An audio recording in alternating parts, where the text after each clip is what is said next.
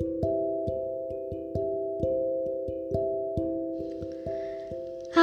Adik-adik selamat malam. Selamat datang kembali di podcast Peri Gigi.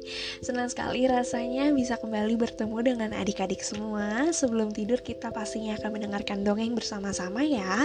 Uh, Sebelum kita mulai, Ibu Pri pasti akan bertanya Adik-adik bagaimana kabarnya hari ini? Semoga adik-adik selalu sehat dan tidak kekurangan satu apa pun.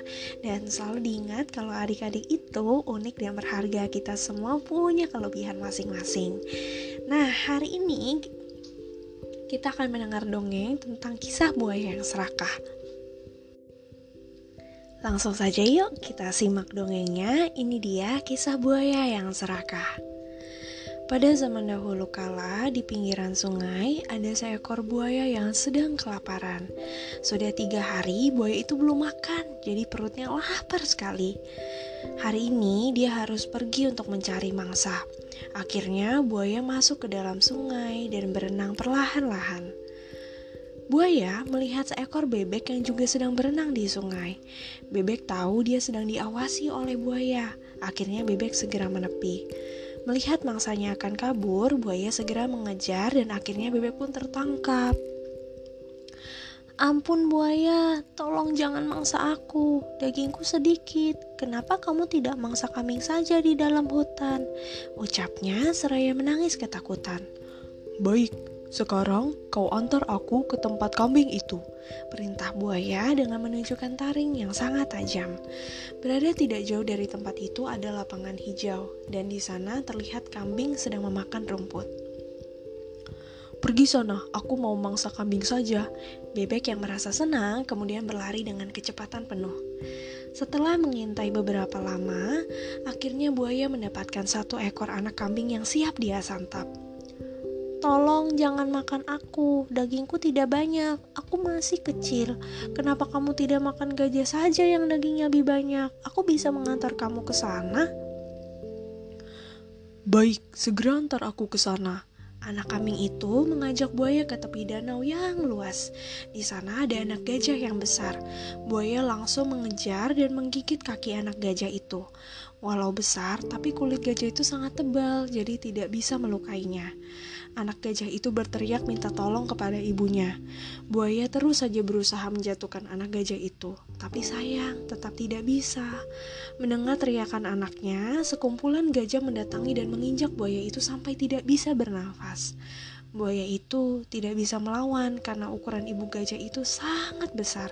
Ditambah, dia juga lemas karena belum makan. Akhirnya, buaya itu kehabisan tenaga dan mati.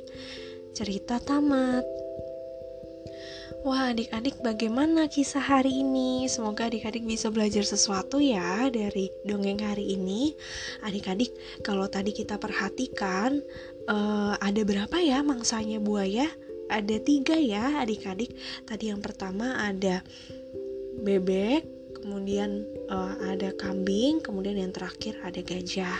Tapi pada akhirnya buaya tidak makan apa pun ya adik-adik. Nah, ada tidak adik uh, sesuatu yang bisa adik-adik ambil dari dongeng malam hari ini. Dari dongeng malam hari ini, kita belajar tentang satu hal yang sangat berharga, yaitu kalau kita sudah menerima apa pun, meskipun sedikit, kita harus bersyukur dengan apa yang sudah kita dapat.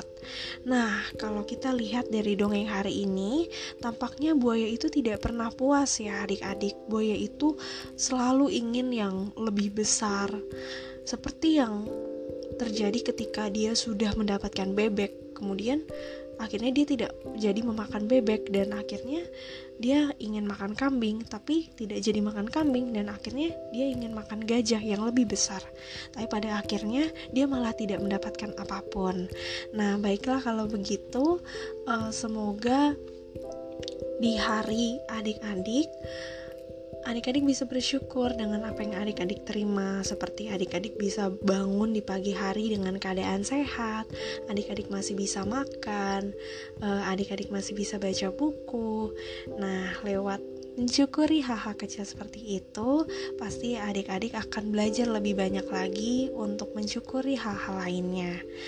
Dan semoga dongeng hari ini bisa memberi banyak pelajaran untuk kita semua karena Ibu Pri juga belajar lewat dongeng ini. Baiklah kalau begitu.